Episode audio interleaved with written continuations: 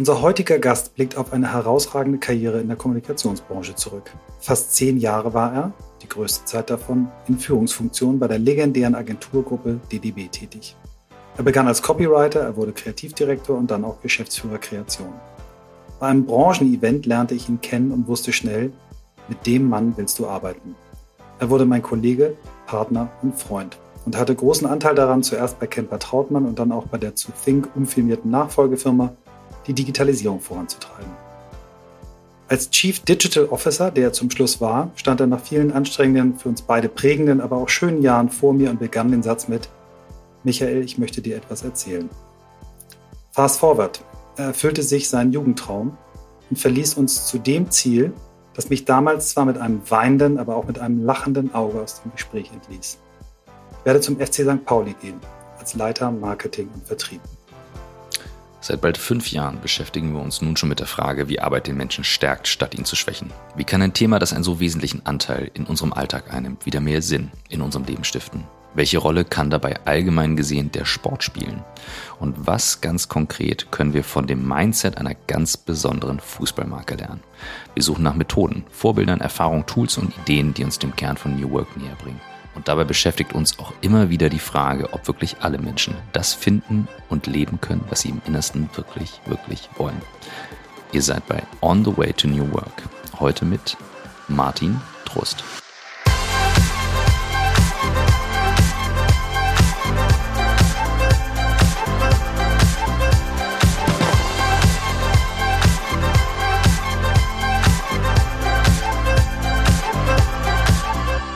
Hallo. Martin. Na? Hallo, schön, hallo, schön, dass ich dabei sein darf. Das, äh, ich bin, ich bin äh, gerührt. Du bist gerührt. Ja, wirklich. Ich, ja. ich freue mich da sehr drüber. Wir ja, haben äh, gerade schon im Vorgeplänkel gesagt, nicht nur ihr habt eine Verbindung, sondern Martin hat mir die, äh, den Spiegel vorgehalten und sagte, Christoph, ich kenne dich. Du hast das Google-Training gehalten vor sieben Jahren. Da habe ich gesagt, bitte, das musst du noch mal erzählen. Das glaubt mir bei uns im Technikteam kein Mensch. Da werde ich mal ausgelacht. Ich habe wirklich selber ein Google-Training gehalten. Ja, weißt du noch, was du, hast du was davon behalten?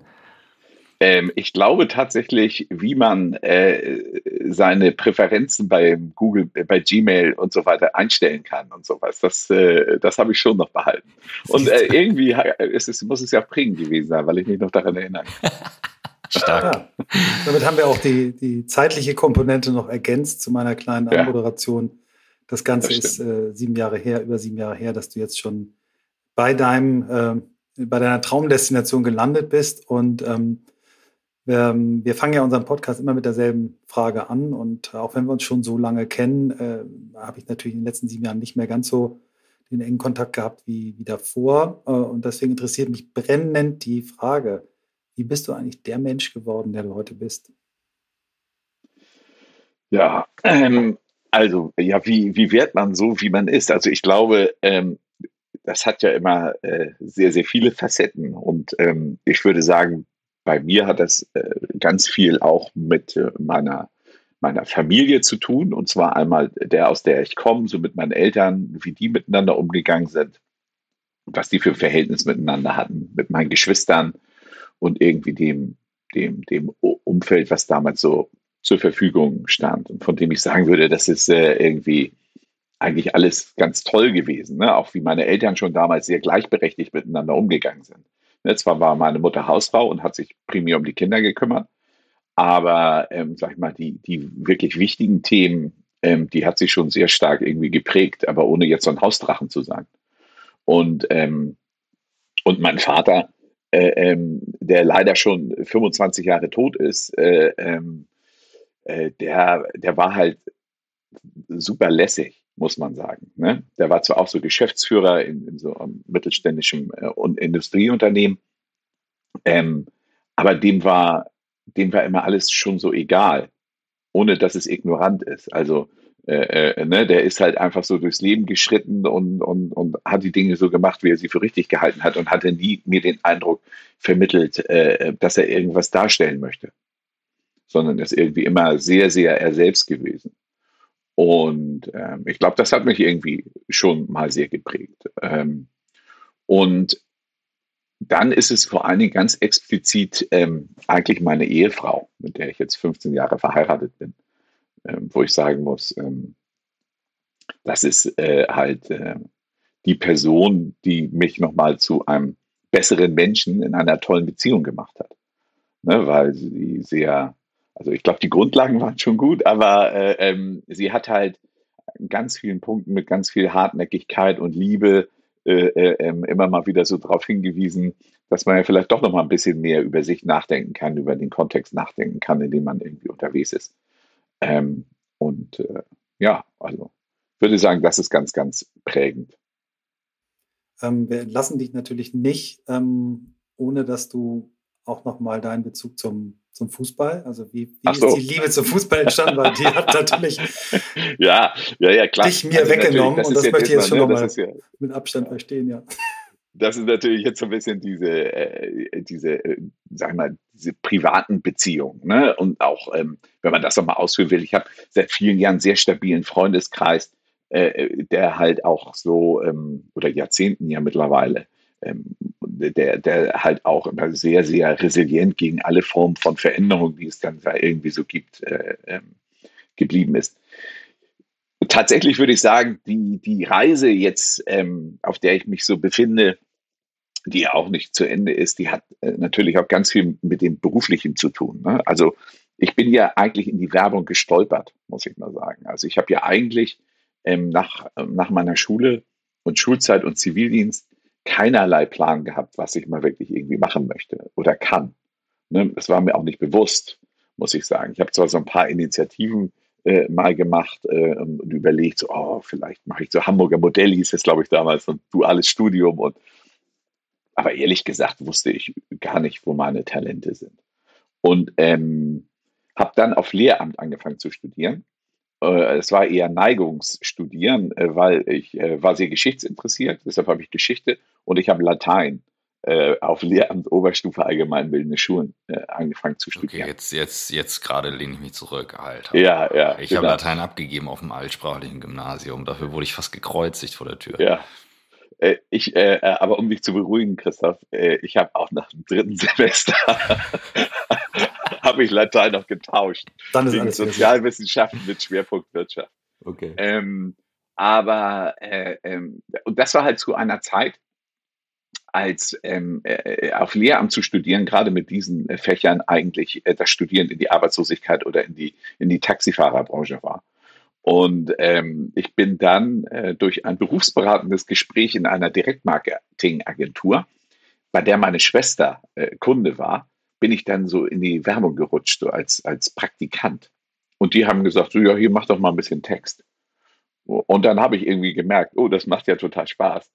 Und habe irgendwie schon als, als Praktikant und dann als Junior-Texter, ähm, so nach drei Monaten habe ich auf einmal Whiskas Katzenwelt, das war damals Europas größte Tierzeitschrift, ich glaube, vier Millionen Auflage oder irgendwie sowas. Ne, Kundenbindungsmaßnahmen, also eigentlich CRM at its best, wenn man so will, nur halt haptisch nach Hause geschickt. Ähm, habe ich ganz viele Artikel geschrieben und schon und, und so. Und auf einmal war ich da in, in diesem System und habe das erste Mal, weil das an der Uni Hamburg damals auch noch nicht so wirklich gang und gäbe war, hast du das erste Mal auch so Feedback auf dein Tun bekommen. Ne? Also das hat mich damals sehr stark äh, geprägt dass auf einmal da jemand vor dir sitzt und sagt so, hey, ja, Mensch, finde ich schon gut, aber guck mal hier, das kannst du vielleicht dann so machen. Und so halt so ein direktes Feedback auf deine Arbeit, das hat mich fasziniert. Und dann bin ich da irgendwie so hängen geblieben. Und ich habe wirklich zehn Jahre lang in der Werbung gedacht, also bis Mitte der 2000er, äh, ähm, 2005 oder so, habe ich gedacht, eigentlich mache ich das hier nur auf Spaß. Und, ähm, und, und um ein bisschen Geld zu verdienen. Ich werde jetzt irgendwann natürlich noch Lehrer. Und ich glaube, ganz ehrlich, was mich, äh, was mir gerade in den ersten Jahren unheimlich geholfen hat, war so ein bisschen diese Attitüde, dass ich so eine Scheißegal-Attitüde den anderen gegenüber hatte, weil da wurde viel mit Druck gearbeitet und ich war total druckresistent, weil ich halt gedacht habe, ja und mache ich jetzt mein Studium zu Ende, was wollt ihr eigentlich von mir? Ähm, und ich habe auch mal lustigerweise in einem Gespräch mit einem Geschäftsführer mir aus Spaß erwähnt, dass ich eigentlich finanziell unabhängig sei. Und ab dem Moment ab dem Moment war ich, äh, ähm, hat man mich nur noch mit Samthandschuhen angefasst. Äh, und natürlich stimmte das nicht, ne? aber ich habe es auch nur aus Spaß gemalt. Aber egal. Jedenfalls ähm, hat das so irgendwie dazu geführt, dass ich auf einmal so eine, so eine Aura bekam. Ähm, und das hat sich dann irgendwie so fortgeführt. Die Independent äh, Guy. Mhm. Ja, ja, ja, genau. So ein bisschen, pff, ja, dem kannst du halt auch irgendwie nicht an Kahn fahren und so weiter. Und ähm, ja, also äh, und dann habe ich ja wirklich, Michael hatte das ja so, so lieb und nett gesagt, das Glück gehabt, mit vielen tollen Menschen in dieser Werbung arbeiten zu dürfen. Ne? Und Michael zählt definitiv zu meinen Top 3, was das äh, angeht. Ähm, und da gab es halt irgendwie viele tolle Begegnungen mit Leuten, die ich heute noch meine Freunde nennen kann und, und Freundinnen. Ähm, und die alle da irgendwie, äh, finde ich, ähm, ich finde, das ist ja das Interessante in der Werbung. Ne? Eigentlich machst du ja so viel Quatsch auch für so schlimme Sachen ähm, oder doofe Produkte, aber die Leute, mit denen du arbeitest, sind meistens super. Äh, so, das macht halt total Spaß. Und auch das Niveau, finde ich, also ist zumindest das, was ich in Erinnerung habe, das Niveau ist auch sehr hoch. Ne? Also das, ähm, der, der, der Menschen, mit denen du arbeiten kannst, das ist viel mit echt mit guten Menschen zu tun, die, die reflektiert sind, die Ahnung haben von dem, was sie machen. Ähm, und die auch wissen, dass sie eigentlich so im Team miteinander funktionieren müssen. Deshalb habe ich das immer sehr, sehr genossen, da zu arbeiten. So, und dann nach dieser ganzen Reise DDB, das war ja eine sensationell tolle Zeit mit so Leuten wie Peter Figge und vor allen Dingen Amir Kassai, ähm, der, der, der, wo ich immer sagen würde, äh, wenn er das jetzt hört, hoffentlich schlägt er mich nicht. Seine Außendarstellung hat nichts mit, mit, dem, äh, mit dem Menschen zu tun, der er eigentlich wirklich ist. Also, ne, weil ich habe ihn einfach nur als, als ähm, total warmherzigen, äh, ähm, ähm, super Typen irgendwie kennengelernt, der für einen selber auch durchs Feuer gegangen ist. Und der hat nie einen hat hängen lassen und, und, und so. Ähm, ähm, ja, bin ich dann, als ich dann bei Camper Trautmann und Think war, was auch große, großen Spaß gemacht hat, wobei ich auch einschränken muss, dass dein damaliger Hauptpartner André Kemper mir schon teilweise mal den Stecker gezogen hat, wenn ich das hier so ehrlich sagen darf. Du darfst äh, alles ähm, ehrlich sagen, ja. André hatte die große Gabe, bei mir zumindest so zu wirken, dass ich mich gefühlt habe wie ein alter Handy-Akku. Ne, dass du dann morgens frisch irgendwie kommst in die Firma und dann siehst du ihn und auf einmal bist du bei 1% Leistung nur noch, weil irgendwas Dunkles ähm, dich gerade so ein bisschen äh, niedergerungen hat. Ne? Ähm, aber ist so irgendwie aus seiner Sicht, äh, äh, wird er das bestimmt irgendwie anders sehen und mich eher so als Leichtgewicht bezeichnen oder, oder ähnliches. Aber so ist das nun mal. Ähm, und äh, dann habe ich mich tatsächlich vor jetzt ziemlich genau zehn Jahren, würde ich sagen, vielleicht ein bisschen, ein bisschen weniger, vielleicht auch acht oder neun, habe ich mich angefangen mit der Frage zu beschäftigen, sag mal, was willst du eigentlich wirklich noch machen? Ähm, weil äh, ich finde, Think damals, das hat Spaß gemacht, ich habe ganz tolle Kunden gehabt und so. Ähm, mit der RWE damals äh, zum Beispiel, das war wirklich war eine super Zeit, hat wirklich viel Freude gemacht. Aber halt schon dieses Gefühl, oha, also willst du das jetzt noch so 15 Jahre machen oder 20 Jahre machen? Und habe hab dann angefangen, äh, ähm, mich tatsächlich eher zu fragen, was finde ich eigentlich persönlich wirklich gut? Was macht mir wirklich Spaß? Und diese, sag ich mal, schonungslose Selbstanalyse endete mit sehr frustrierendem, also neben meiner Familie und den Kindern und, und so weiter, endete damit, dass ich sagen musste, mich interessieren alte Autos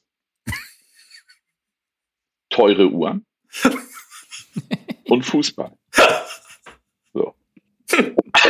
Also es ist ja, also so banal ist es denn leider. Das könnte, also, also wenn ich das jetzt so sagen darf, das könnte auch ein ähm, Gespräch ähm, irgendwo an einer Bar ähm, am Hamburger ja. Berg sein, wenn du beschreibst, du, was sind deine drei Leidenschaften? Ja. Ja, okay. Hm. Aber, aber man muss ja ehrlich zu sich sein. Ja, ja. Und, und ich glaube, viele Menschen sind nicht ehrlich zu sich die möchten dann gerne, dass sie sich für andere Dinge interessieren. Aber wenn sie wirklich mal gucken, wo ihre Leidenschaft irgendwie ist, kommt man ab und an wirklich, glaube ich, auf relativ banale Ebenen. Also bei mir ist es zumindest so. Hat ja auch nicht geschadet. Ähm, weil natürlich war ich, war ich schon sehr stark so äh, gerechtigkeitsfixiert und, und, und, äh, und, und Fairness. Äh, so sind schon Sachen, die waren mir damals schon äh, total wichtig. Auch meine politische Einstellung ähm, war damals keine andere als heute. Ne? Also und äh, das ist halt eher schon, dass ich, ähm, dass ich sagen muss, äh, ich halte den Kapitalismus per se jetzt nicht äh, für das beste System, um die Probleme dieser Welt zu lösen. Ähm, so, das liegt aber auch an der Prägung äh, aus meinem Elternhaus. Und ähm, da habe ich überlegt, okay, alte Autos habe ich eigentlich immer nur zu teuer gekauft und zu billig verkauft. ähm, du warst zu früh an dem Thema. Ja, du, du ich hätte früh. die Autos, die hätte ich behalten müssen, ja. dann, äh, aber habe ich leider nicht. Ähm, und bei Uhren ist es so, da muss man ja auch ehrlich sein, dass es, es gibt ja so viel Spezialistenwissen, das holst du dann auch nicht auf, da kannst du auch nichts irgendwie machen. Dann habe ich mich mit Sport beschäftigt und äh, habe damals mit Raphael Brinker, der gerade Jungformat Sports aufgemacht hatte, mal gesprochen und habe ein paar Kongresse tatsächlich mal so privat besucht und habe festgestellt, im Sportmarketing könnte ich mit dem, was ich an den Tisch bringe, schnell eine Hebelwirkung haben. So, also ich könnte quasi mit dem, was ich kann, thematisch äh, äh, mich erweitern. Und wie es denn so ist, ich habe ja 2007 das erste Kongster, damals noch Sponsoring, beim FC St. Pauli auf die Brust gebracht. Das war bei Tribal DDB mein Kunde. Ähm, und äh, ich habe seit über 30 Jahren eine Dauerkarte beim FC St. Pauli. Und äh, ich habe dann quasi das, ähm, ja, das irgendwie hinbekommen, dass die auf einmal Hauptsponsor vom FC St. Pauli wurden. Und dazu muss man wissen, wenn man bei einem Fußballverein Hauptsponsoring bringt, dann, dann wollen dich alle kennenlernen. Und auf einmal kannte ich irgendwie alle. Ne? Aber einmal so, hey, ja, Mensch, toll, dich kennenzulernen. Und unter anderem halt auch Michael Meske, ne? der dann äh, heute ja bei, bei Wolfsburg ist. Ähm, und dann, ja, dann, dann hat sich das irgendwie so ergeben. Auch damals, als wir bei Camper Trautmann Think waren, haben wir ja auch ein, ein, schönes Projekt für die gemacht, die sogenannten Kiezhelden, die soziale Seite des FC St. Pauli. Ähm, das war 2010 oder 11, glaube ich. Mhm. Und ähm, dann in dieser Phase, in der ich halt gedacht habe, boah, ich muss mich nochmal irgendwo anders hin entwickeln ähm, und auch habe auch ein Zielfeld, klingelt mein Telefon und Michael Meske ist dran. Ich so, ja, okay, du Martin, wir müssen uns da zum Essen treffen. Und dann haben wir uns getroffen und er erzählt er so, ja, ich äh, habe da äh, der, der, Josep, also der das vorher gemacht hat, im Marketingbereich, der geht jetzt weg und so. Und ich so, das gibt's ja gar nicht. Ich beschäftige mich damit, jetzt kommt hier mein Herzensverein und sagt so, und will, will womöglich mich. Und dann sage ich, ja, äh, was, wen suchst du denn? Nimm doch mich. Und er so, nein, du bist überqualifiziert, du bist viel zu teuer, das wird auf gar keinen Fall irgendwie was. Wie soll das gehen? Ähm, ja, und dann äh, äh, war ich dann natürlich irgendwie ein bisschen frustriert, weil ich dachte, ja, das ist jetzt ja irgendwie blöd. Dann haben wir uns ein bisschen unterhalten, was so Rahmenbedingungen wären. Dann habe ich auch schnell angefangen, mit Michael zu sprechen. Ähm, und dann gab es halt so ein bisschen, sage ich mal, die Möglichkeit mit so einer, äh, äh, mit so einer ähm, Rückkehrklausel, so will ich das mal nennen. Ne? Also äh, nicht, dass wir das verbrieft haben, aber Michael hat gesagt, du, wenn das nichts wird, dann kommst du wieder. Und dann haben wir auch noch so einen kleinen Deal gehabt, sozusagen, dass ich mir es leisten konnte, dahin zu gehen. Denn ich habe, wenn man, wenn man mal raufschaut, ich habe, um das machen zu können, auf 60 Prozent meines Gehalts ungefähr verzichtet. Ne, um mir diesen Traum zu erfüllen. Mhm. Meine Frau habe ich das als private Fortbildung verkauft. äh, aber halt auch, das passte insofern auch ganz gut. Unsere Tochter äh, ähm, kam in die Kita, sie wollte auch wieder arbeiten und da haben wir uns so ein bisschen ausgerechnet, wie viel Geld brauchen wir eigentlich, um den Standard so zu halten und so. So haben wir, haben wir das dann gemacht und ich, wir sind zusammen dann auch in dieses Risiko gegangen. Ne? Und ähm, aber es hat sich dann innerhalb kürzester Zeit halt gezeigt, dass sich das Risiko gelohnt hat, weil, ähm, weil genau das eingetreten ist, was ich ähm, für, ähm, gehofft hatte, dass eintreten wird, nämlich dass man, wenn man äh, eine bestimmte, äh, sag ich mal, bestimmte Know-how und Kompetenz mit einbringen kann, dass man dort sehr schnell eine Hebelwirkung haben kann, eine positive. Und das hat sich beim FC St. Pauli dann halt auch gezeigt, dass wir mehr Vermarktungserlöse gemacht haben und so weiter. Und, und, und deshalb äh, hat sich auch mein, mein Gehalt wieder mal, normalisiert. Immer noch nicht das Niveau, was ich damals hatte, aber so, dass ich mich ähm, sehr angemessen bezahlt fühle für das, was ich machen kann. Und das ist im Prinzip denn so das Tolle, weil was ich dahinter nicht vermutet habe und was denn letztendlich eigentlich das, das Beste daran ist, ist, dass ich ähm, heute sagen kann, ich darf wirklich nicht nur für meinen Herzensfußballverein arbeiten, sondern ich kann vorbehaltlos sagen, die Sachen, für die dieser Verein steht, die unterstütze ich vorbehaltlos. Also alle die Werte, die der FC St. Pauli in die Welt transportiert, das sind auch meine. Ne? Und das, äh, äh, und das ist, finde ich, ein ganz großes Privileg. Ich muss keinerlei Kompromisse machen, wenn es um Inhaltlichkeit geht in meiner Arbeit. Ich kann gestalten, ne? ich darf meinen Lieblingsclub mitgestalten, wenn man so will. Ähm, und ähm, aber ich muss nicht sagen so, boah, ja Mensch, ich finde die Menschen bei XY eigentlich total nett, aber ich weiß nicht irgendwie, ähm, ob, ob ich gerne für ähm, Kohlekraftwerke oder äh, you name it irgendwie, ob ich dafür arbeiten möchte und denen vielleicht ähm, eine Reichweite und Relevanz verschaffen möchte. Also im Prinzip ist so Arbeit Purpose geworden, wenn man so will.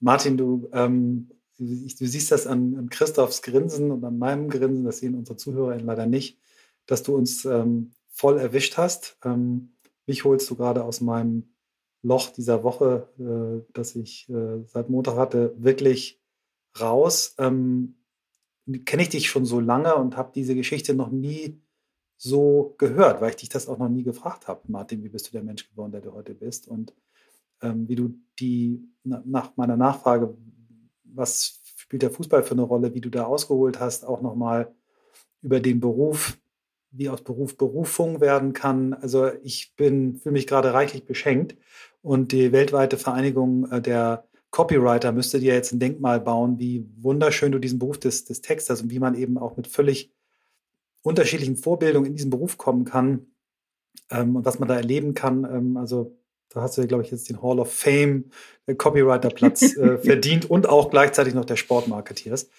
Ähm, ja. Also eine Sache, die ich deutlich natürlich merke, du hast, bist eingestiegen mit der Lässigkeit deines Vaters, ähm, ob du jetzt mhm. willst oder nicht, ähm, bist hier schon im Einstieg einer der lässigsten Dudes, die äh, so aufgetreten sind. Und ähm, als du eben auch meintest, du sitzt im Kinderzimmer vor dem Hochbett, ähm, so ging das schon los. Das macht halt was und mir blieb jetzt gerade der Moment hängen, wo du dich hingesetzt und sagtest, ja, eigentlich bin ich finanziell unabhängig, so einem Geschäftsführer gegenüber. Und das sind immer diese Momente, ich hab, ich musste mich reingrinsen, ich habe das mal bei einem, äh, als mir jemand sehr viel Geld angeboten hat, dass wir als, als damals noch Mini-Pifi-Agentur was übernehmen und ich gesagt habe, nö, ähm, weil mir das irgendwie, weil ich gemerkt habe, der wollte uns dann nur beim Wettbewerb wegholen. Also es war einfach so offensichtlich. Und ich hatte da so keine Absicht hinter, einfach nur keinen Bock. Und ich habe, ich hab, besitze diese Lässigkeit leider nicht. Null. Also gar nicht. Einfach so überhaupt nicht. Also weißt du, wenn ich anpacke, ist so, als wenn drei andere loslassen bei Lässigkeit. So, ich bin so das Gegenteil davon. Morgens zackig, knackig aus dem Haus. So.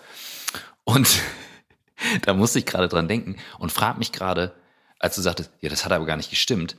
Ist das wirklich so? Oder ist es nicht eine Frage von Haltung, dass du sagst, hm, ich fühle mich halt so und deswegen transportiere ich das auch so und deswegen kann ich diese Dinge eben auch erreichen, weil ich da keine Absicht hinter habe.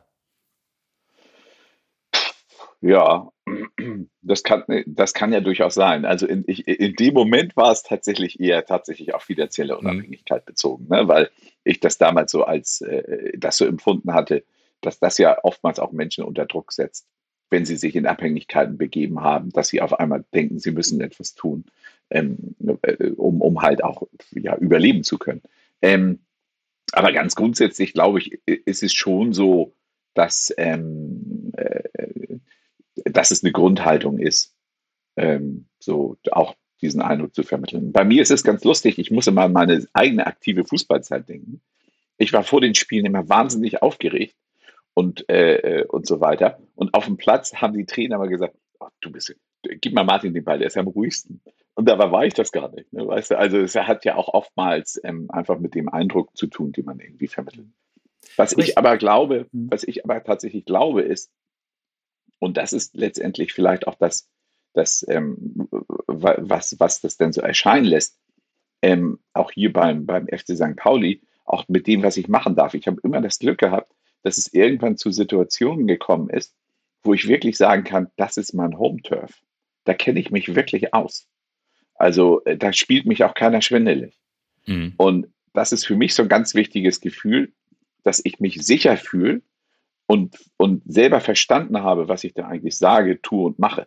Mhm. Und mhm. nicht irgendwie irgendwas wiederhole, weil andere irgendwie das meinen. Und ich habe auch festgestellt, es ist eine unheimliche Waffe, damit ganz offen umzugehen und zu sagen, das habe ich jetzt noch nicht verstanden. Mhm. Kannst du mir das nochmal erklären? Mhm. Ähm, und nicht so zu tun, als wüsste man irgendwie alles. Ähm, Und, äh, und sich dann halt auch nicht dazu hinreißen zu lassen, über irgendetwas zu reden, ja, von dem man eigentlich irgendwie keine Ahnung hat. Weil ich fühle mich dann immer unwohl. Mhm. Aber das ist, also weiß ich nicht, ist ja auch eine Antwort, aber eben das mit der Haltung äh, dann zu sagen, äh, also ich habe in der Schule gelernt damals, ich muss immer eine Antwort haben, oder das bilde ich mir zumindest ein oder habe das irgendwo mitgenommen und lerne das erst heute über meine Kinder, denen auch immer wieder zu sagen, weiß ich nicht, ist auch eine Antwort. Ähm, ja, absolut. Ich glaube, für Kinder gerade explizit ist das total wichtig, dass sie auch merken, dass ihre Eltern auch, äh, ähm, also ohne dass man ihnen dadurch irgendwie Angst macht, ne, aber dass ihre Eltern irgendwie auch nicht alles wissen. Einmal nochmal, äh, Christoph hat aber recht, Martin, einmal der Zurückgriff nochmal auf dieses, ähm, du bist finanziell unabhängig, weil du einfach äh, für dich Geld nichts ist, von dem du dich jemals abhängig gemacht hast oder abhängig machen wolltest. Und ich glaube, dass du damals eben aus der Retro-Perspektive vielleicht sagst, das war jetzt irgendwie so der Felix Krohl-Moment und ich habe da mal einfach einen rausgehauen. Aber ich glaube, der Weg, den du gegangen bist und dass du eben 60 Prozent Gehaltseinbuße hingenommen hast, um dir deinen Traum zu, hat das ja bewiesen. Und diese Unbestechlichkeit, die du dir, die du dir entwickelt hast, die, ja, die kann man, glaube ich, bis zu der Lässigkeit deines Vaters zurückverfolgen. Deswegen macht das schon alles total Sinn. Und ich ähm, denke, wir sollten mal bei diesem Thema Purpose bleiben. Ne? Also du hast selber das auch äh, mehrfach gesagt, ne? dass du dich gefragt hast, was willst du eigentlich wirklich? Das ist ja der, der Kerngedanke der New Work-Bewegung, wie ihn Friedrich Bergmann mal gemeint hat, dass Arbeit dann zu etwas wird, was Menschen stärkt, wenn es uns gelingt, die Menschen daran zu führen, an diesem Punkt, wo sie spüren, ich mache etwas, was ich wirklich, wirklich will. Du hast es jetzt beschrieben, du hast den FC St. Pauli als einen, einen wertegetriebenen Fußballclub äh, mit einem ganz starken Purpose, der angefangen von politischer Grundeinstellung über Werte, über Aktivitäten ganz dicht an deinem Kern dran ist. Lass uns das mal auseinandernehmen. Wofür steht denn die Marke FC St. Pauli, Klammer auf, Martin mhm. Druss, Klammer zu? Also, genau. Äh, also erstmal muss man eigentlich so anfangen, der FC St. Pauli ist mittlerweile eine Wertegemeinschaft. Ähm, und äh, die, die, alle Beteiligten äh, rund um den FC St. Pauli, ob es jetzt äh, die Leute sind, die da arbeiten oder natürlich vor allen Dingen die sehr prägende Fan- und Sympathisantenszene, ähm, die, äh, die, die, treibt eigentlich äh, um mit allem, was man hat, für eine, und das ist jetzt ein bisschen allgemein formuliert, aber für eine bessere Welt einzutreten für mehr Wertschätzung, Respekt füreinander, Toleranz untereinander. Und ähm, das ist so erstmal das, was so, sozusagen oben, oben drüber steht. Und ähm, das Verrückte beim FC St. Pauli ist ja, dass er das ja tut, obgleich er Teil des wahrscheinlich kapitalistischsten, unreguliertesten Systems äh, ist, nämlich dem Profifußball. So, und daraus ähm, wächst dann halt auch unsere Mission, die äh, ein anderer Fußball ist möglich heißt. Dass wir sagen, ja, wir sind Teil dieses Systems, aber wir glauben, man muss nicht alles mitmachen, um in diesem System erfolgreich zu sein. Wir glauben, dass ein integrer Wettbewerb ähm, tatsächlich äh, dasjenige ist, was, was, äh, was hergestellt sein muss, damit ähm, dieser Sport auch seine Berechtigung behält. Und ähm, das wiederum ist sozusagen auch eins der, der, der, der wesentlichen Themen oder Narrative rund um den FC St. Pauli. Uns wird ja oft vorgeworfen, dass wir eigentlich, ob es jetzt ein Fashion-Label ist oder eine Marketingmaschine mit angeschlossenem Betriebssport sind, ähm, dass äh, wir aber sehr gut das Warum beantworten können. Nämlich, dass wir sagen, wir sind diese Wertegemeinschaft, und der Profifußball hilft uns dabei, diesen Werten eine Plattform und Relevanz zu geben. Und aber um in diesem Profifußball äh, auch zumindest in der zweiten Liga mitspielen zu können, benötigst du nun mal Geld. Und das musst du im Rahmen deiner, deiner Werte versuchen, irgendwie äh, einzuwerben, zu bekommen. So, und dahinter können sich natürlich sehr viele versammeln, dass sie sagen, alles klar, das verstehe ich. Profifußball hilft, äh, ähm, dieser Leuchtturm zu sein. Ähm, trotzdem verlierst du dann natürlich auch immer welche, die, die das äh, noch ein bisschen dogmatischer durchaus mhm. betrachten können und sagen können, eigentlich dürftest du das gar nicht tun. Ne, eigentlich müssten alle Spieler nur 1000 Euro kriegen, weil sie für den FC St. Pauli spielen können. Das ist ein bisschen übertrieben natürlich. Aber diese Art von sag ich mal, äh, äh, ähm, dieses Art, diese Art von Sendungsbewusstsein, die, die haben wir schon. Und worum es dann tatsächlich geht, ist, ähm, ja, aus, aus diesen, aus diesen, die, diese Werte tatsächlich auch nicht nur nach vorne zu stellen, weil es gerade irgendwie en vogue ist oder weil es sowas gibt wie Purpose Marketing oder so, ne, sondern die, die, die vielen Sympathisanten und Sympathisanten sind des FC St. Pauli kommen halt vor allen Dingen daher, dass ähm, sehr viele Menschen, und es sind wirklich sehr viele Menschen, wir haben gerade wieder eine Studie gemacht dazu, ähm, dem Verein ernsthaft oder abnehmen, dass er ernsthaft versucht, das Richtige zu tun. Dass er mit sich ringt. Mhm. Ja, also dieses Ringen im Leben äh, zu versuchen, das Richtige zu tun und nicht den leichten Weg zu gehen, äh, den man irgendwie nehmen könnte, sondern sich da irgendwie treu zu bleiben. Und das honorieren Menschen, weil wir das mhm. schon immer so gemacht haben. Ne, wenn du so sagen, du könntest ja auch sagen, eigentlich Purpose Marketing seit 1985, weil seitdem ist das tatsächlich so. Äh, und wir haben natürlich heute ein Momentum, weil das wird gesucht. Ne? Wir haben gerade, wie gesagt, eine sehr, sehr große Studie gemacht äh, zu dem Thema und äh, wieder festgestellt, dass die Attribute oder die man ja mit uns verknüpft sind, nicht unbedingt Leistungsstärke, muss man ehrlich sagen. Das liegt aber auch daran, dass wir sportlich eigentlich ein bisschen bedeutungslos sind. Jetzt haben wir gerade eine gute Phase, ne? das ist ja auch schön. Ähm, aber die Menschen sagen mit überwältigender Mehrheit, sie, wir sind glaubwürdig, wir sind authentisch, wir sind fair, wir sind menschlich. Ne? Und dann intern wird ein bisschen gejammert, so, oh, Leistungsstärke und äh, äh wir sind nicht leistungsstark. Das ist ja zu beheben indem du mal drei Jahre guten Fußball spielst. Aber dass Leute dich für ehrlich halten, für glaubwürdig mhm. halten, ähm, das, das ist die Arbeit von Jahrzehnten. Mhm. So, und, ähm, und das zu bewahren, sag ich mal so, und das auch weiterzuentwickeln, äh, ähm, das ist sozusagen auch Kern der Aufgabe, die, die ich da habe.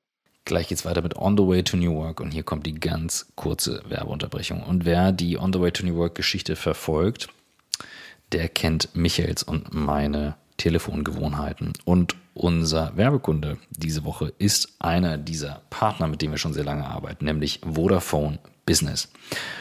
Und unter vodafone.de slash greencable können Geschäftsleute ganz einfach ins nachhaltige Kabelfestnetz von Vodafone Business wechseln und zwar mit bis zu 1000 Mbit aus 100% Grünstrom.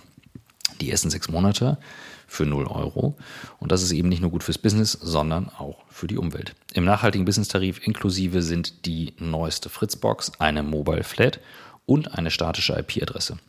Mit 24-7 Geschäftskundinnen-Service und kostenloser Installierung des Business-Anschlusses. Alle Infos, wie eben schon gesagt, auf vodafone.de slash greencable. Und jetzt viel Spaß mit dem Rest der Folge. Das ist äh, der New Work Fußball Pitch in a nutshell. Ähm, und ich, der nicht Fußball interessiert ist, oute ich mich jetzt an der Stelle, tritt äh, dann wahrscheinlich jetzt am Wochenende beim FC St. Pauli ein, weil das als, ähm, als, als Antwort tatsächlich ihm auch zu sagen, für das einzustehen, was schwierig ist und den Weg trotzdem zu gehen und zu wissen, ja, müssen wir halt nachjustieren, deckt sich halt mit dem Thema, du kannst ja, du kannst ja Werte nicht, du kannst sie nicht ändern, die sind halt da, die werden gelebt und du kannst Fähigkeiten genau. verbessern, du kannst trainieren. Deswegen gibt's ja diese schöne Regel, ähm, äh, dass man, wenn man die vor der Frage steht, muss ich mich von jemandem trennen oder nicht, wenn die Werte nicht so stimmen, dass Leute denken, ja, vielleicht kannst du ein bisschen helfen, nee, kannst du nicht. Dann musst du immer sagen, nee, geht nicht. Das geht nicht. Mehr, genau. Damit seid ihr der New Work Fußballverein hier. Ja. Ja, du, das ist ja auch schön. Also äh, ja, krass. richtig. Ja, also äh, die, ähm, ja, aber das ist das Interessante daran ist ja, auch das hat sich ja niemand ausgedacht, ne? sondern der FC St. Pauli ist insofern ein, ein Phänomen, ähm, wenn ich da einmal kurz noch ein bisschen was drüber erzählen darf, aus, aus verschiedenen Gründen. Weil im Prinzip ist das, was heute die Außenwahrnehmung des FC St. Pauli besonders prägt, ist die Entwicklung von, von 35 Jahren von, oder ja sogar ein bisschen mehr von, von Menschen, die sich eingebracht haben, von Momentum, das da gewesen ist, das erkannt wurde und von vielen Zufällen und von ganz viel Glück. Die eigentliche Entstehungsgeschichte des FC St. Pauli, wie er heute wahrgenommen wird, fällt zusammen mit unserer sportlich erfolgreichsten Zeit Ende der 80er und das erste Mal, dass Fußball im Privatfernsehen gezeigt wurde. Mit Anpfiff, die totale Fußballshow mit Udi Potowski und Günter Netzer.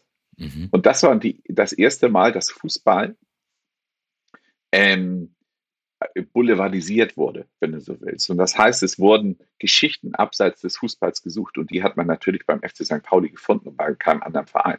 Viele dieser One-Liner, äh, äh, das Freudenhaus der Liga äh, äh, äh, zum Beispiel oder so, ne? Ähm, die Freibeuter der Liga, das sind alles One-Liner, die aus der Zeit kommen. Mhm. Und die haben sich, das hat sich in einer Zeit entwickelt, da gab es kein Social Media oder so, da war, war Fußball im Fernsehen wirklich noch Lagerfeuer.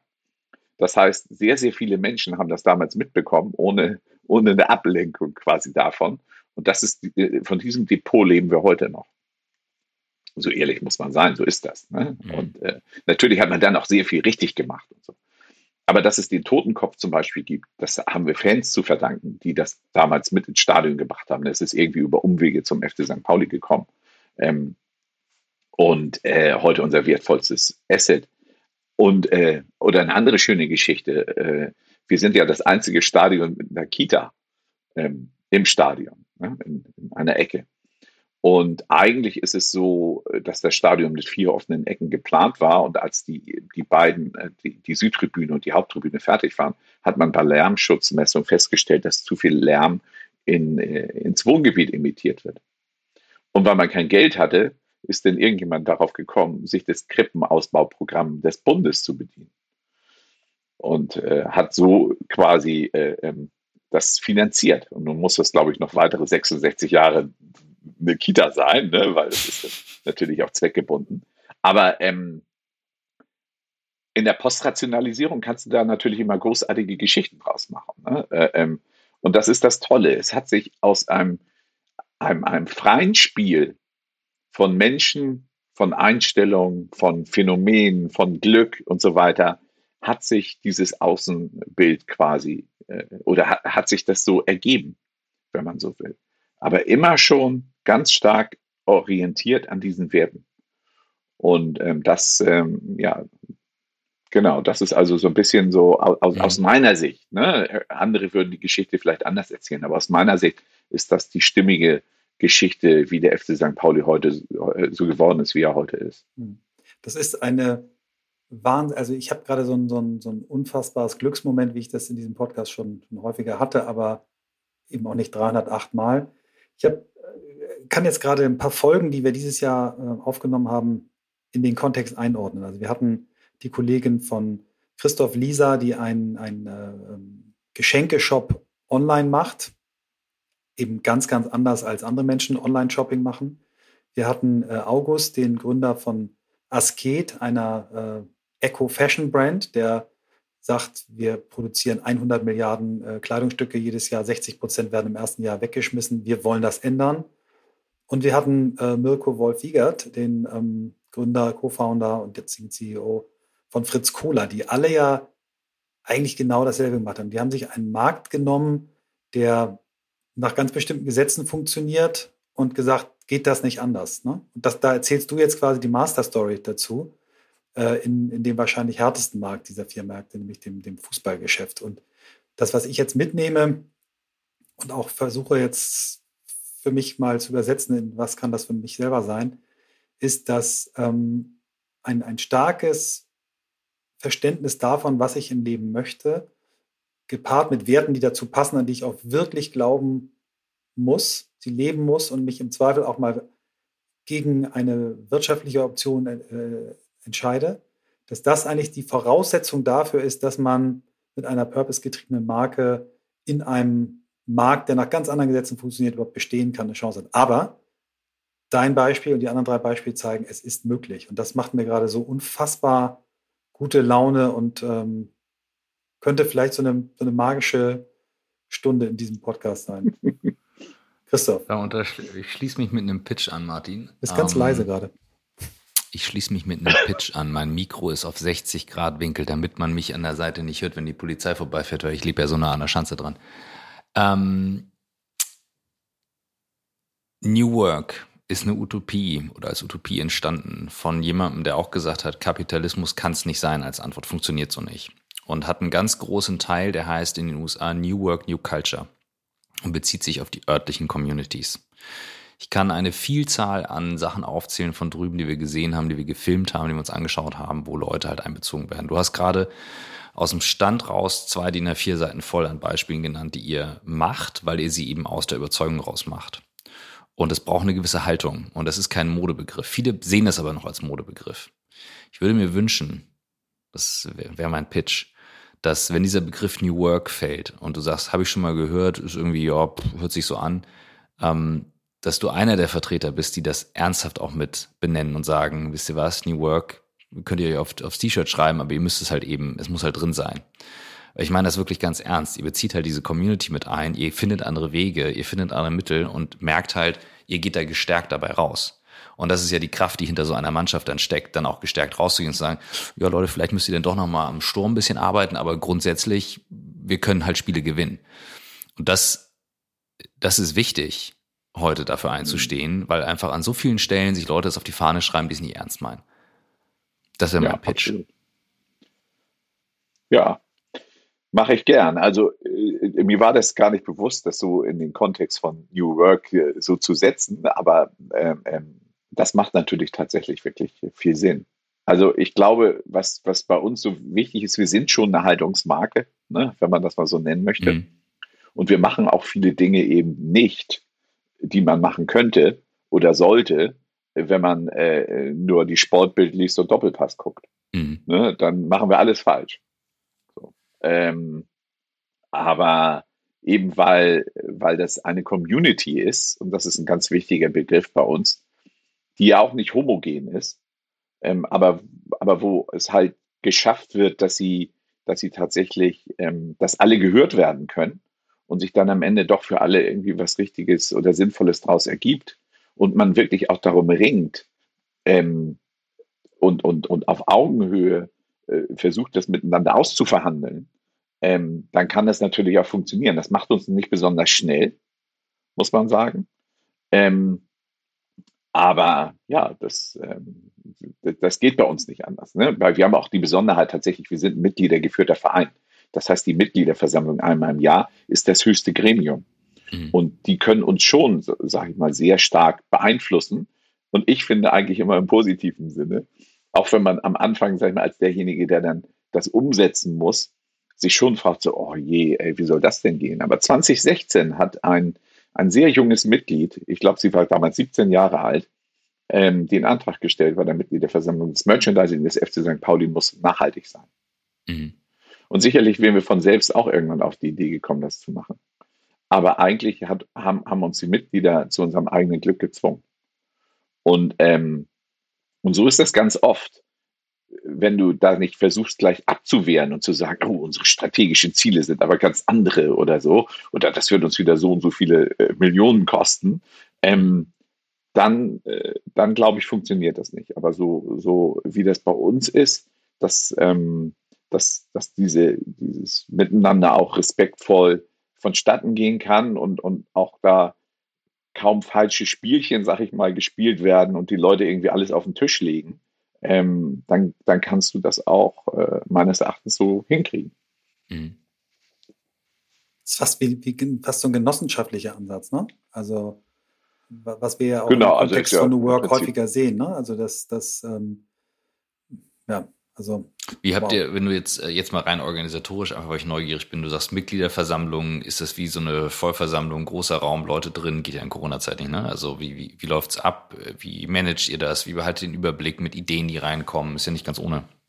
Nee, also das ist ja ganz klar äh, so geregelt ne, beim EV.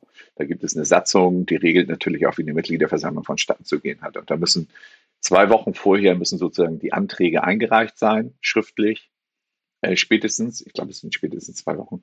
Ähm, und äh, das ist ja meistens eine überschaubare Zahl. Und oftmals, weil, äh, weil man ja vorher auch schon gesprochen hat, weiß man schon, da wird irgendwie ein Antrag kommen, da wird mit den Antragstellern und Stellerinnen gesprochen äh, ähm, dazu. Und teilweise werden Anträge dann noch zurückgenommen, weil man zum Beispiel sagen kann, guck mal, hier, wir sind schon an folgendem dran, deshalb ist das vielleicht gar nicht irgendwie notwendig. Hm, und wenn es dann nochmal kontrovers ist, wird das auf so einer Mitgliederversammlung tatsächlich auch diskutiert, klar. Mhm. Ne, und Genossenschaft ist ja eine andere Art, sag ich mal, der, der, der, der, der Form. Also äh, ähm, das ist ja lustigerweise, ist das etwas, mit dem wir uns schon sehr lange beschäftigen, ne? im genossenschaftlichen Ansatz als, sag ich mal, auch Möglichkeit der Kapitalbeschaffung, die viel besser zu uns passen würde als ein mhm. Investor, was wir für uns ja sowieso ausschließen. Mhm. Du hast ähm, eben die junge Dame erwähnt, die 2017 oder 16 gesagt hat, äh, Merchandising muss nachhaltig werden. Ähm, ja. Führt mich jetzt harter Cut zum Thema Frauen im Fußball, Diversität, Oha. Inklusion. Ja. Ähm, du kannst, wenn du sagst, Sperrfeuerwerk, Sperr, lieber nicht so viel drüber reden, das kurz halten, auch wieder abmoderieren, aber lass mal drüber reden, die, äh, euer, euer oberstes Gremium, die Deutsche Fußballliga, hat eine weibliche Chefin gerade bekommen. Es wird viel darüber diskutiert, ähm, äh, Frauen im Sportmanagement, äh, Frauen im Fußball. Lass es uns mal auf die große Nummer nehmen, Diversität, was ja etwas ist, was extrem zu eurer Marke passt. Ähm, was ist so deine Beobachtung zum Thema Diversität gerade? Also äh, einmal ist es ja so, wir haben die, die, wenn du so willst, die Chefin von allem beim FC St. Pauli, neben den Mitgliedern ist Sandra Schwedler, ist unsere Aufsichtsratsvorsitzende. Dann haben wir zwei Vizepräsidentinnen mit äh, Essin Raga, äh, ähm, die diese Samoa-Tees macht, und ähm, Cristiano Hollander.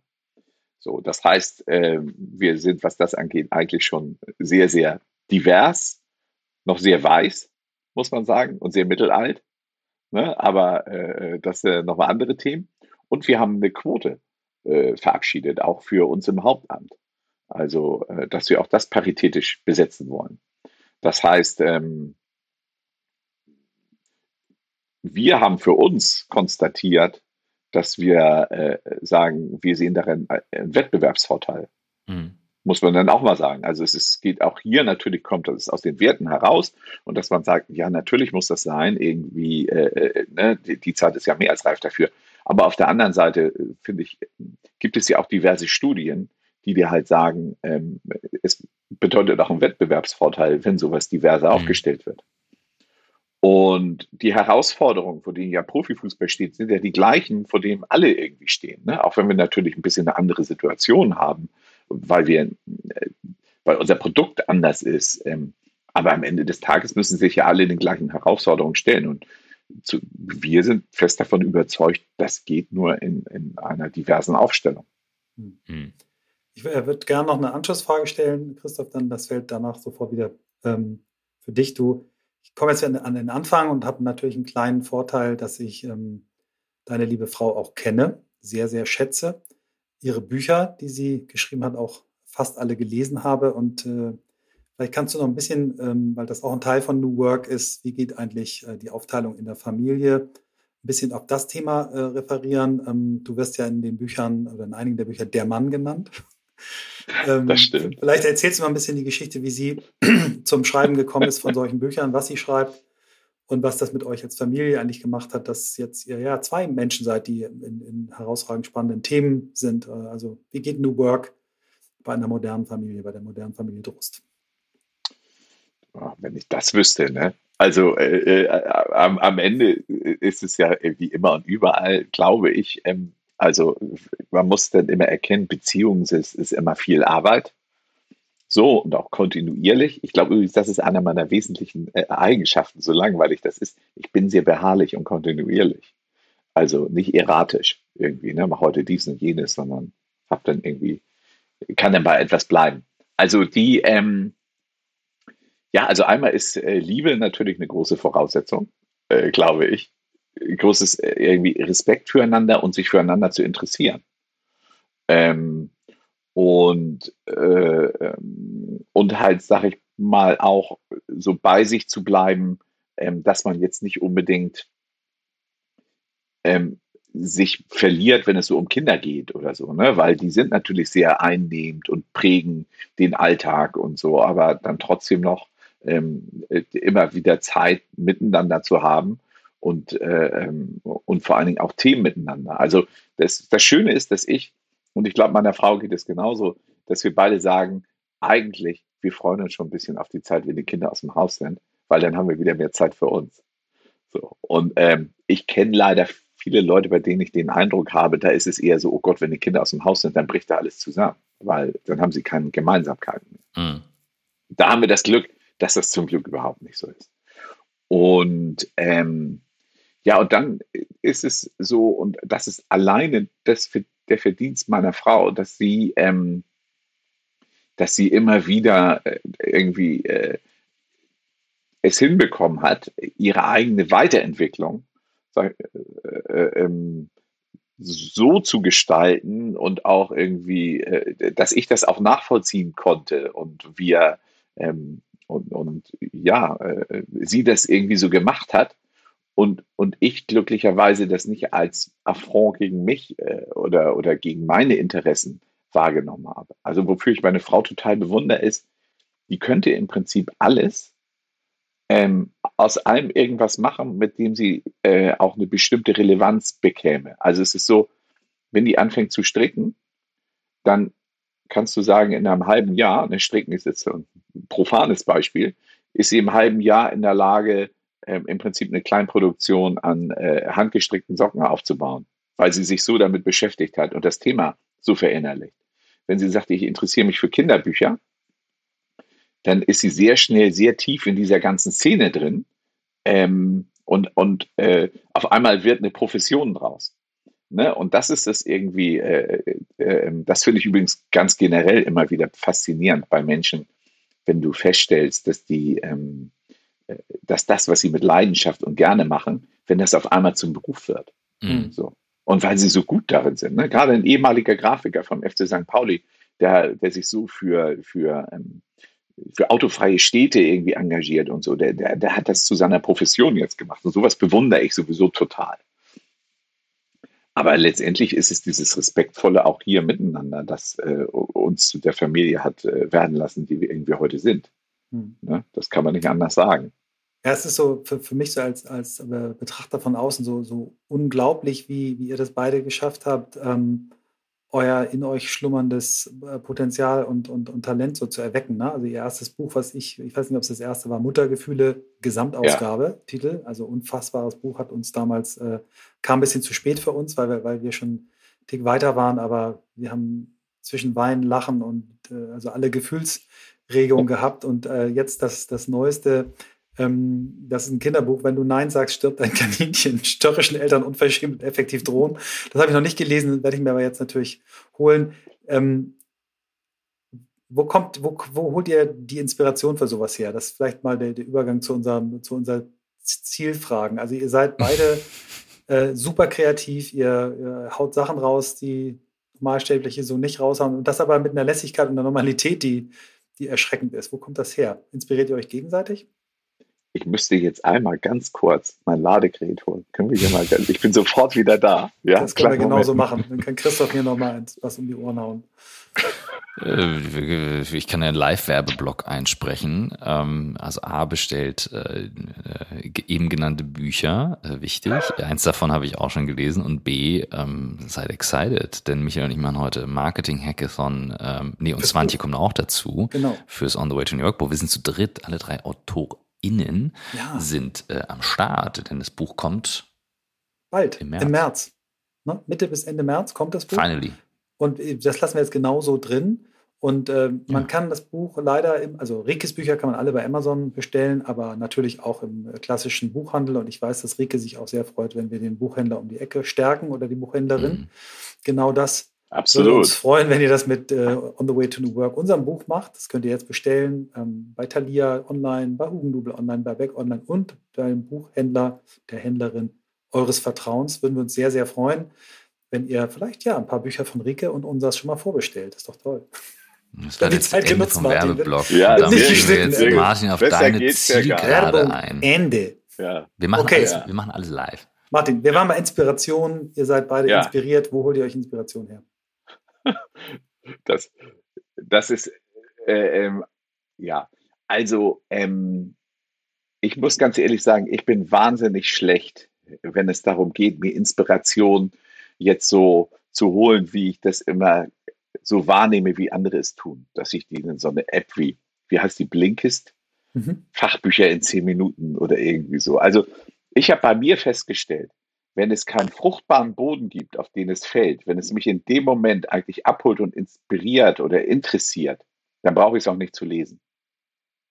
Deshalb brauche ich mir nicht Fachbücher mit in Urlaub zu nehmen oder so, weil ähm, es braucht bei mir halt irgendwie einen Kontext, sonst verfängt es nicht. Ähm, und ähm, was mich tatsächlich eher so, sage ich mal, inspiriert, ist, ähm, ich glaube, ich bin, obwohl ich ja auch schon sehr alt bin, sehr neugierig schon immer gewesen. Und nie, ähm, wenn man das so sagen darf, nie ignorant. Das heißt, ähm, ich glaube nicht zu wissen, irgendwie, wie die Welt versteht, sondern ich versuche das immer eher dadurch zu betrachten, wie verändern sich eigentlich Dinge und wie antizipiere ich das für das, was ich irgendwie gerade mache. Mhm. Ne? Also ähm, wenn so profane Dinge wie wenn sich Mediennutzungsverhalten verändert äh, und so weiter. Was bedeutet das für den FC St. Pauli? Du musst ja irgendwie damit umgehen. Und vielleicht mache ich das ein bisschen früher als andere, sich damit zu beschäftigen. Nicht, mich dann nicht, wenn das Problem da ist, sondern dann schon, wenn man, äh, wenn man das irgendwie anfangen kann, irgendwie wahrzunehmen. Und was mich eher, sage ich mal, inspiriert sind, ähm, ich lese ganz viel so eher ähm, Science Fiction und dystopische Romane. Mhm. Ähm, oftmals auch äh, wirklich so Belletristik eher, ne? also ähm, weiß nicht, ich weiß immer nicht, wie man den ausspricht, die, dieser Chine, äh, chinesische Aus, Autor Zi, also das kann ich, äh, Liu äh, Zi, Cixing heißt er so? Ich weiß nicht, ob ich den richtig ausspreche. Die drei Sonnen heißt das eine. Mhm, mh, mh. Die, die wandernde Erde heißt auch eins und der dunkle Wald. Ähm, das ist total, äh, total irrer Science Fiction, aus, kommt aus China ähm, und hilft dir halt auch zu verstehen, wie, ähm, wie, äh, wie andere Kulturen funktionieren. Mhm. Weil es geht mhm. ja halt nicht nur um, um, um den Science-Fiction-Ansatz, sondern da geht es im Prinzip darum, wie da die Gesellschaft äh, funktioniert und wie wichtig es ist, dass man nicht defetistisch werden darf. Und, und das hat irgendwie was mit mir gemacht. Also mhm, mhm, so, äh, das ist im Fußball ja auch total wichtig, dass man nicht defetistisch wird ne? und, und aufgibt sozusagen. Und wie bekommt man das vielleicht hin, dass man es nicht tut? Ähm, und ähm, dann äh, gibt es halt so, so ein paar, paar Dinge, die ich, ähm, die, die ich inspirierend finde, die äh, ähm, auch vielleicht eine gewisse Banalität haben. Also mich hat nicht so sehr im letzten Jahr inspiriert wie die Serie Ted Lasso. Oh wow. Hm. Ich weiß Erzähl nicht, ob ihr sie geguckt habt. Nee, noch nicht. Äh, einen Trailer nur angeschaut und dann war ich mir nicht sicher, ja. aber das, jetzt bin ich gespannt. Mhm. Apple, also ne? bei Ted Lasso ist es ja so, man könnte ja, und ich glaube, ganz viele, gerade in Deutschland, scheitern ganz oft daran, sich das anzugucken, weil der erste Plot oder wenn du den Plot hörst, dann ist es ja erstmal total banal. Ein amerikanischer Footballtrainer kommt in die englische Premier League und soll einen Verein coachen. Ähm, da hast du ja schon eigentlich, glaube ich, verlierst du schon 80 Prozent der Leute, die äh, äh, normalerweise sich für die Serie interessieren könnten, weil sie das nicht im Feuilleton äh, gefunden haben. Und bei Ted Lasso ist es so, die, ähm, das ist die Grundgeschichte. Aber eigentlich geht es bei Ted Lasso darum, was ein durch und durch guter Mensch eine toxische Umgebung besser macht. Hm. Wow. Ne? Das so. ist eine Pitchline. Und, ja. Und, und das ist das Interessante an, äh, an Ted Lasso. Also diese, diese liebevollen Geschichten, mhm. das Zwischenmenschliche untereinander, das uns sich gegenseitig unterstützen und wie man mit, mit dem Glaube tatsächlich an das Gute auch was erreichen kann, äh, das habe ich vorher so noch nicht gesehen, muss ich sagen. Also, äh, und ich glaube, deshalb hat Ted Lasso ja auch so viele Preise gewonnen und, und so, weil es natürlich auch in dieser pandemischen Situation äh, so viel Hoffnung gemacht hat, dass es irgendwie auch anders geht. Ja. Großartiger Hauptdarsteller auch, ne? Jason Sudeikis. Ja, der, Jason Sudeikis, das ist so gut. Mega Typ, ja. Es ist so gut geschrieben, äh, äh, ähm, das Ganze. Also man muss das auch auf Englisch gucken, übrigens, also mit Untertiteln unbedingt, äh, äh, äh weil das ist nochmal so viel besser. Und da gibt es eine Szene, wenn man keine Lust hat, sich jetzt äh, die beiden Staffeln anzugucken, wobei ich neidisch bin auf alle, die das nochmal machen können äh, dann kann man bei YouTube mal eingeben, Dart ziehen, Ted Lasso. Mhm. Da geht es um eine Dart-Geschichte. Dart Mhm. Ja, und diese. Und diese Szene alleine ist so super, weil er zitiert Walt Whitman mit einem ganz tollen Zitat: äh, ähm, äh, Be curious, not judgmental. Und das sagt eigentlich alles, mhm. was es um, äh, in dieser Serie gibt. Dass er auch nicht versteht, warum die Leute ihn immer beurteilen, äh, äh, ohne ihn eigentlich zu kennen. Und wenn man sich darauf so ein bisschen einlässt, auf, auf das Ganze, und lustig ist sie übrigens obendrein noch äh, auch, ne? ist doch super mhm. lustig. Ähm, aber diese Veränderung, äh, die er mit seiner Anwesenheit bei auch vorher irgendwie so toxischen Menschen und Umgebung, die er irgendwie äh, da auslöst, das ist irgendwie ganz toll. Geil. Muss ich sagen. Das hat mich Geile super, Pitch, super, super, super in, äh, inspiriert. So weit, dass ich das auch ein bisschen, sage ich mal, in die Markenschlüssel des FC St. Pauli reingemogelt habe. Mhm. Aber äh, weil es, weil im Prinzip kannst du die Geschichte bei uns auch ein bisschen umdrehen. Der FC St. Pauli ist in einem toxischen System und versucht dadurch, so wie er ist, das System besser zu machen. Ne? So, das war für mich mhm. sozusagen so der, der, der, der Umkehrschluss. Ähm, und ja, also sowas inspiriert mich, muss ich sagen. Ähm, sehr, weil ich kann, glaube ich, Sachen tatsächlich für mich besser verarbeiten, wenn ich sie, wenn sie was mit meinem realen Leben zu tun haben, als wenn es irgendwie eine abstrakte Beschreibung von, mm, von mm. irgendetwas ist. Und was ich auch noch sagen muss, was mich jetzt so persönlich in den letzten Jahren auch sehr geprägt hat, ist, es ist eigentlich ähm, ein, ein, ein Coach, mit dem wir den äh, ähm, FC St. Pauli Markenseits begleiten lassen. Ähm, und äh, wir machen das ein bisschen mit so einer Art Heldenreise mit Archetypen.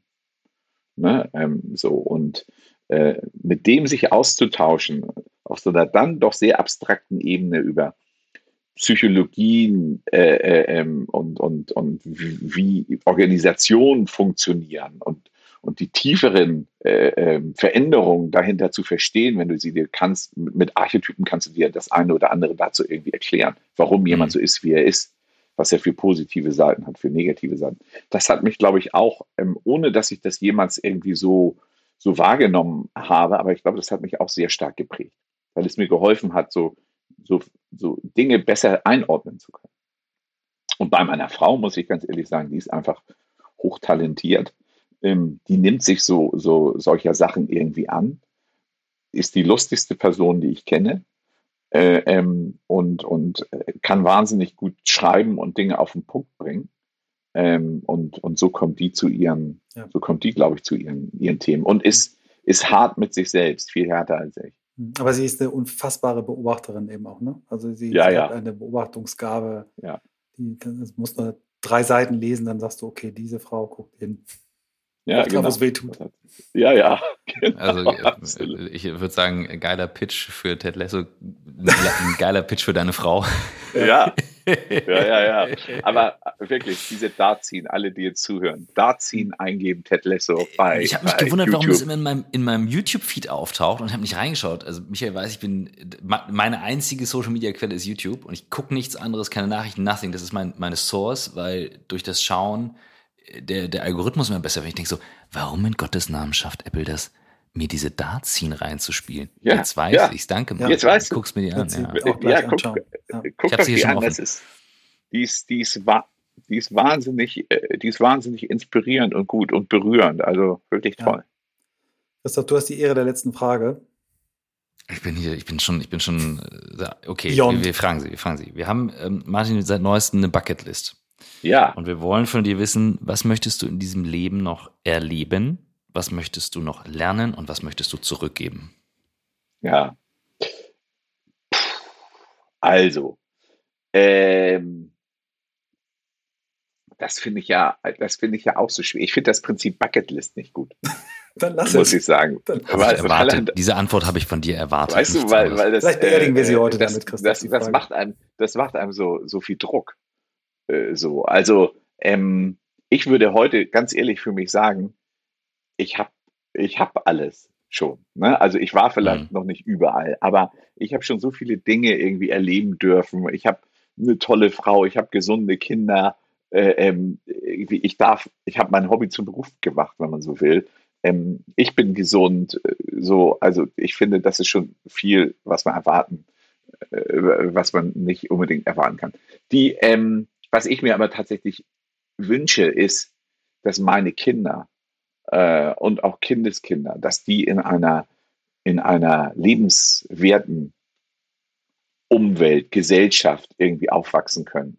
Ähm, so wie ich, frei von, von Angst und, äh, ähm, und, und, und, und, ja, und diesem Alarmismus irgendwie, der sich ja überall irgendwie mal andeutet. Mhm.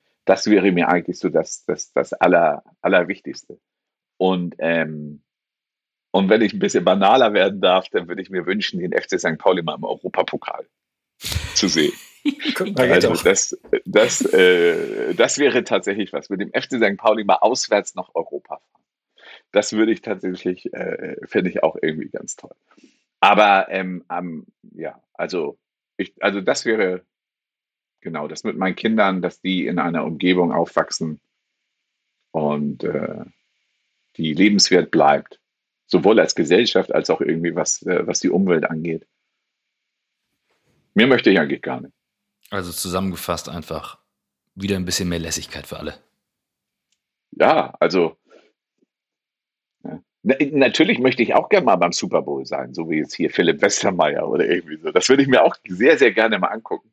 Aber ähm, ich, ne, wenn ich mal so wirklich drüber nachdenke, ist es so, es gibt so Sachen und dann freut man sich da drauf und dann macht man mhm. das irgendwie. Und Michael hat mal was ganz Lustiges gesagt. Wir waren mal zusammen bei den Rolling Stones der, auf der Waldbühne. Und da sagte ich, oh Mensch, hoffentlich wird das gut. Und da hat er gesagt, das wird super, weil alle Leute hier so viel Geld für die Karten bezahlt haben dass sie das natürlich super finden müssen. So. Und das ist ja, das ist ja da wahr. Ne? Also so, so. Natürlich müssen sich alle, wenn du 600 Euro für ein Ticket bezahlt hast, dann drehen alle natürlich durch, mhm. weil keiner will ja sagen, oh, das ist ja rausgeschmissenes Geld. Oder man ist ein ganz großer Misanthrop, dann kriegen wir das vielleicht auch. Also worauf ich hinaus will, man arbeitet dann auf irgendwie was hin und dann fühlt man sich in Traumurlaub oder irgendwie mhm. sowas. Und ich habe bei mir persönlich festgestellt, oftmals ist die Vorfreude das, was eigentlich das Tolle ist. Wenn es denn da ist, ist es so, ja, ach Mensch, ja. jetzt, jetzt könnt ihr auch mal aufhören. Martin, du hast mich, vielleicht hast du es gesehen, ähm, die ZuhörerInnen nicht, hast mich gerade zu Tränen äh, gebracht. Äh, eine Mischung aus Traurigkeit, aber viel, viel mehr äh, Freude, Lebensfreude, ich bin dir unendlich dankbar für diese Therapiestunde, äh, Podcaststunde, die wir mit dir machen konnten. ähm, die Tagline hat er sich aber zurechtgelegt. Oh mein Gott. Ja, würde ich auch sagen. Oh mein Gott, das war das schön. Ich danke dir von ganzem Herzen. Voll gut. Groß, groß, großartig. Äh, ein geiler Morgen und ähm, viel gelacht. Danke dafür, Martin. Ja, ich danke euch. Äh, das hat mir auch viel Spaß gemacht.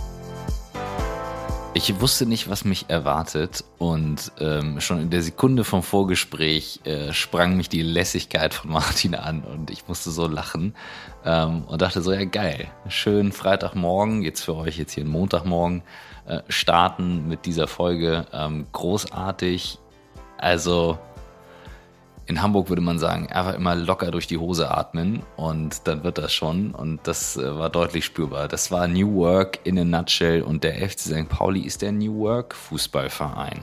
Ja. Gibt es Gründe für? Gibt es Gründe, genau. Ähm, ja, ich habe es eben ja schon gegen Ende gesagt, dass mich das voll äh, erwischt hat, positiv erwischt hat. Ähm, und äh, ich hoffe, dass diese Folge das ähm, transportiert, was sie bei mir gerade auslöst und ähm, für die namentlich genannten äh, Werbelegenden Peter Figge, Amir Kassai und André Kemper, falls Sie diese Folge hören, ähm, ja, ihr habt alle äh, unser Leben mit beeinflusst und, ähm, und äh, das, was Martin da bei euch gesagt hat, ähm, das stimmt. Und äh, jetzt mal zu meinem Partner André Kemper, mit dem ich ja auch nach unserer Trennung deutlich besseres und aufgeräumteres Verhältnis hat. Das haben wir beide damals nicht immer optimal hinbekommen. Und aber dass Martin das so offen teilt, fand ich großartig. Mega. Und ähm, ja, das, wie er sein Leben führt, wie er diese Marke führt, wie er seine Ehe führt. Ganz, ganz äh, viel, was äh, wir uns da abschauen können, anschauen können. Und ähm, freue mich schon, dass ich die Folge jetzt dann bald hören darf, ähm, um ein paar heiße Zitate rauszuhauen. Er hat eine Menge, eine Menge gegeben. Und ich bin zwar kein Werber, aber äh, du weißt, Peter Figge war mein äh, Chef beim Praktikum damals. Und ich verdanke Peter den Satz, Christoph, du bist ein Beratertyp. Und ich habe gedacht, Peter, du spinnst auch. Aber er hatte recht. Und dafür danke ich Peter. Und wir müssen ihn immer noch in den Podcast holen. Dringend. Auf jeden Fall. Amir Kassai übrigens auch. Und Amir Übrigens auch. Aber wir haben noch so viel Zeit. Oh Mann.